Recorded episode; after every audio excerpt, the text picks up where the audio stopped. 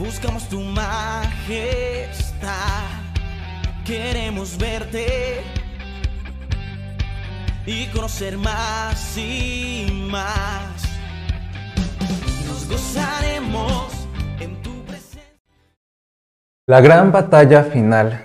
Quizá tú y yo estamos enfrentando luchas, estamos enfrentando batallas que nos han desanimado, que nos han llegado a sentir, eh, sentirnos frustrados, fracasados. Quizá ha llegado temor a nuestra vida porque no sabemos si vamos a salir adelante de estas luchas. Quizá en algunos de nosotros estas batallas nos han llevado al punto de casi darnos por vencidos.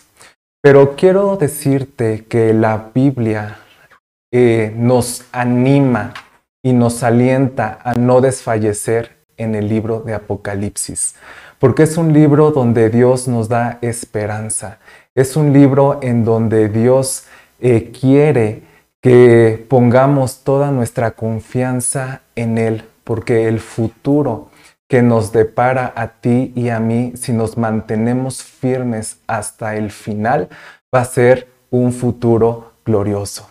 Y de hecho en el capítulo 19 nos habla de ciertos eventos que están por suceder en donde Dios expone que vamos a salir victoriosos de todo lo que hemos estado enfrentando, viviendo y que quizá vamos a seguir eh, eh, enfrentando algunos desafíos más adelante. Y dice eh, Apocalipsis 19, versículo 1 al 6, eh, después de esto oí una gran voz de gran multitud en el cielo que decía, Aleluya, salvación y honra y gloria y poder son del Señor Dios nuestro, porque sus juicios son verdaderos y justos, pues ha juzgado a la gran ramera que ha corrompido a la tierra con su fornicación, y ha vengado la sangre de sus siervos de la mano de ella. Otra vez dijeron, aleluya, y el humo de ella sube por los siglos de los siglos, y los veinticuatro ancianos y los cuatro seres vivientes se postraron en tierra y adoraron a Dios que estaba sentado en el trono, y decían, amén, aleluya. Y salió del trono una voz que decía, Alabad a nuestro Dios todos sus siervos y los que le teméis, así pequeños como grandes. Y oí como la voz de una gran multitud, como el estruendo de muchas aguas, y como la voz de grandes truenos que decía, Aleluya, porque el Señor nuestro Dios Todopoderoso reina. De hecho, otras traducciones, eh, esta parte final dice, porque Él ha comenzado a reinar. Aquí el capítulo 19 inicia con cantos de alabanza, con cantos de gozo al Señor por la victoria que el Dios ha dado a su iglesia. La ramera, Babilonia, el sistema de este mundo cayó. Esto lo leímos en el capítulo anterior. Por eso si nosotros estamos viendo las noticias y nos empezamos a afligir por toda la maldad que se está levantando, por toda la corrupción que hay en este mundo, la Biblia dice que todo esto va a caer.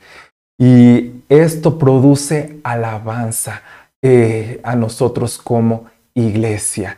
Es un momento de regocijo porque en la iglesia ya no va a haber más persecución, porque va a ser el momento en el que los pobres en espíritu ya les va a pertenecer el reino, porque es el momento en los con los que lloraban ya fueron consolados. Es el momento que los de limpio corazón van a ver cara a cara a Dios. Es el, eh, el momento, hermanos, en donde los que tenían hambre y sed de justicia ya fueron saciados. Los misericordiosos recibieron misericordia. Los que fueron perseguidos por causa del Evangelio ya recibieron su recompensa. Por eso, hermanos, cuando nosotros leemos de esta gran victoria, nosotros podemos tener un corazón agradecido para con Dios. De nuestra boca, de nuestro corazón debe salir alabanza, no quejas, no frustración, no lamentos, porque sabemos que el futuro que nos espera es un futuro muy prometedor. Hay victoria, hay una gran victoria final. Las luchas que tú estás enfrentando van a culminar con una gran victoria. Y además estos cantos de alabanza eh, van anunciando otro evento que va a ser maravilloso, del cual vamos a participar los que permanezcamos fieles a Dios hasta el final. Y este evento son las bodas del Cordero. En este evento se va a consumar el supremo amor de Cristo con su iglesia. Y lo describe Apocalipsis como un evento de gran regocijo. Por eso yo te animo a que nos mantengamos fieles a Dios. Dice el versículo 7 y 9, gocémonos y alegrémonos y démosle gloria porque han llegado las bodas del Cordero y su esposa se ha preparado y a ella se le ha concedido que se vista de lino fino, limpio y resplandeciente, porque el lino fino es las acciones justas de los santos. Y el ángel me dijo, escribe, bienaventurados los que son llamados a las cenas de las bodas del Cordero. Aquí nos vamos a unir con Cristo para siempre, amada iglesia. Y además vamos a estar vestidos con ropas de la más alta calidad. Y no, por, eh, y no van a ser por el resultado de nuestros esfuerzos o por nuestras obras religiosas, sino por la obra que Cristo ha hecho a favor nuestro. Y después de las bodas del Cordero viene otro gran evento de victoria, otro gran evento en donde va a haber la caída de aquellos que se opusieron a Dios. Y dice el versículo 11 al 16, entonces vi el cielo abierto y aquí un caballo blanco y el que lo montaba se llamaba fiel y verdadero. Aquí vamos a ver todo el contraste de la Babilonia que cayó, esa, ese sistema falso, ese sistema rebelde. Ahora viene el fiel y verdadero. ¿Y cómo viene? Con justicia, dice la Biblia. Juzga y pelea. Y sus ojos eran como llama de fuego. Y había en su cabeza muchas diademas y tenía un nombre escrito que ninguno conocía sino él mismo. Estaba vestido de una ropa teñida en sangre y su nombre es el Verbo de Dios. Y los ejércitos celestiales vestidos de lino finísimo, blanco y limpio le seguían en caballos blancos. Aquí venimos también nosotros y de su boca sale una espada aguda para herir con ella a las naciones, y él las regirá con vara de hierro, y él pisa el lagar de vino del furor y de la ira del Dios Todopoderoso, y en su vestidura y en su muslo tiene escrito este nombre, Rey de Reyes y Señor de Señores. Esta parte nos habla acerca de otro evento también de gran victoria, que es la segunda venida de Cristo. La segunda venida de Cristo podemos verla eh, en dos partes. Una es el arrebatamiento, cuando Cristo viene pero se queda en las nubes y es cuando la iglesia es arrebatada. Pero en esta, eh, en esta parte que leemos en el capítulo 19, Cristo ya viene a la iglesia. En su primer venida recordemos que Él vino como Cordero, vino para ofrecer perdón y salvación. Pero en, en esta parte que es la segunda venida, que también se le conoce como la revelación, viene como un guerrero, viene como el rey de reyes, viene a juzgar la tierra, viene a poner orden a, a todo lo corrompido que hay aquí en esta tierra. Y, dice el versículo 19 y 20 que nos sigue hablando de victoria. Después vi a la bestia y a los reyes del mundo y sus ejércitos, todos reunidos para luchar contra el que está sentado en el caballo y contra su ejército. Y la bestia fue capturada y, junto con ella el falso profeta que hacía grandes milagros en nombre de la bestia.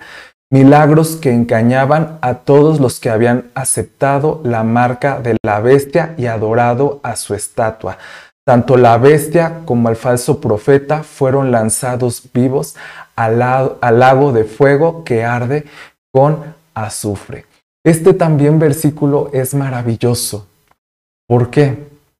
Porque todo lo que se opone a Dios cayó.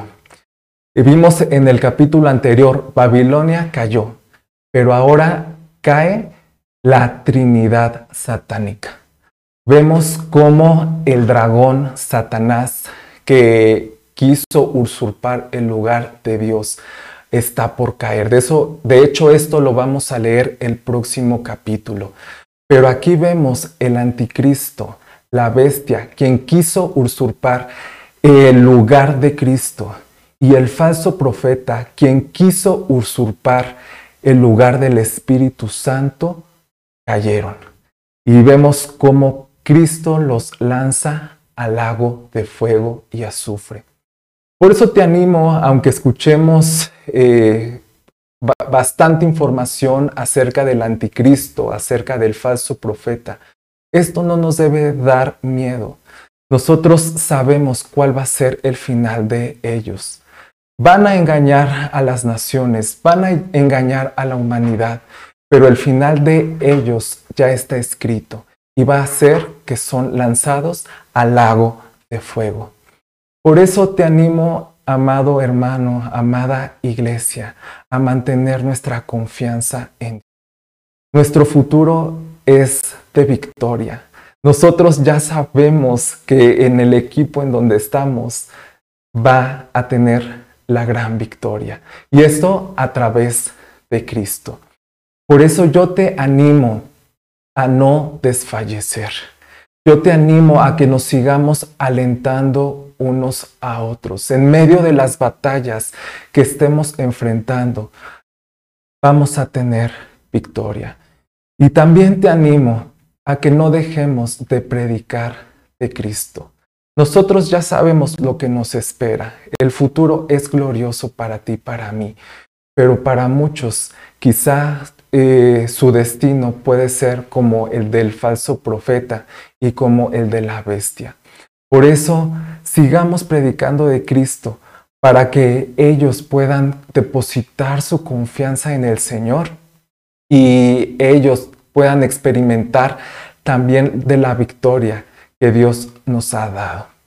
Dios te bendiga y no se, eh, no se te olvide de seguirnos eh, escuchando en estos devocionales.